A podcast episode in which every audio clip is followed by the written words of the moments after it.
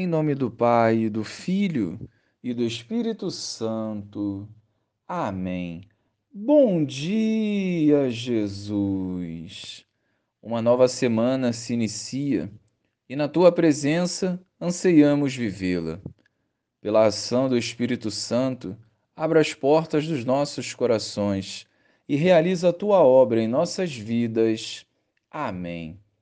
Naquele tempo, perto da cruz de Jesus, estavam de pé a sua mãe, a irmã de sua mãe, Maria de Cleofas, e Maria Madalena. Jesus, ao ver sua mãe e ao lado dela o discípulo que ele amava, disse à mãe: Mulher, este é o teu filho. Depois disse ao discípulo: Esta é a tua mãe. Daquela hora em diante, o discípulo a acolheu consigo. Depois disso, Jesus, sabendo que tudo estava consumado, e para que a Escritura se cumprisse até o fim, disse: Tenho sede. Havia ali uma jarra cheia de vinagre.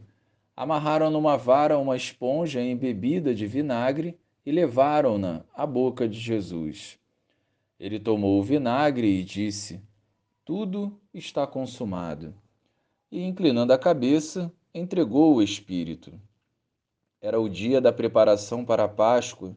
Os judeus queriam evitar que os corpos ficassem na cruz durante o sábado, porque aquele sábado era dia de festa solene.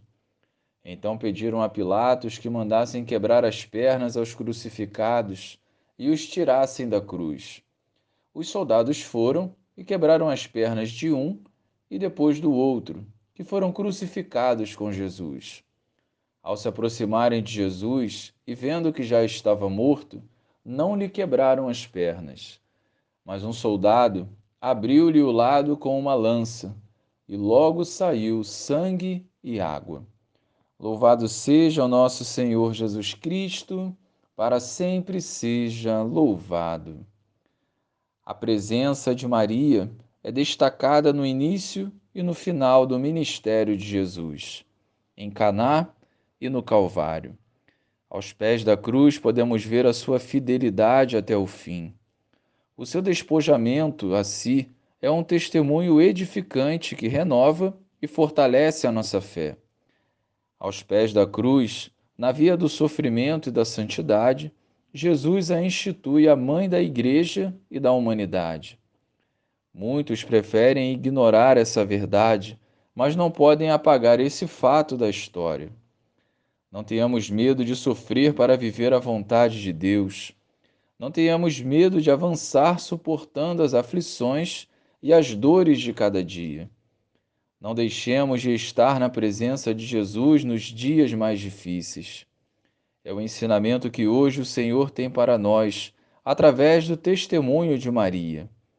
Que toda a nossa vida seja para a honra e glória de nosso Senhor Jesus Cristo.